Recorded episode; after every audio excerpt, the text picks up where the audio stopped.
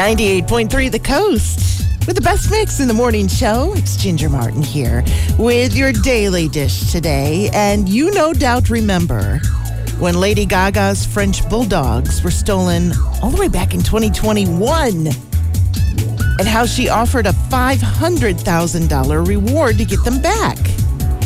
And that a person named Jennifer McBride came forward saying she found the dogs. She wanted that reward. It was discovered that she was connected to the crime and she appeared in court pleading no contest.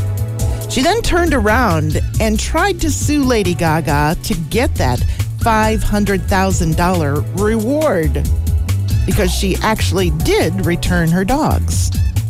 It has taken this long for the judge to actually dismiss that lawsuit. Thank goodness. It's ridiculous how some lawsuits are even able to get filed in the first place. Ryan Gosling told Entertainment Tonight that his kids think it's a little weird that he's playing the part of Ken in the new Barbie movie, but he says they helped him a lot with his character and were a huge inspiration for him in his role.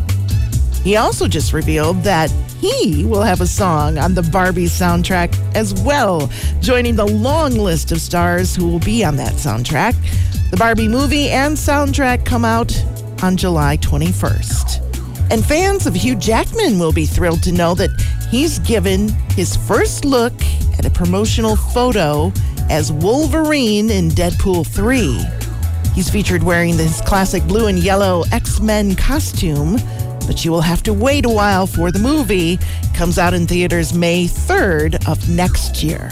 And there's today's Daily Dish from 98.3 The Coast.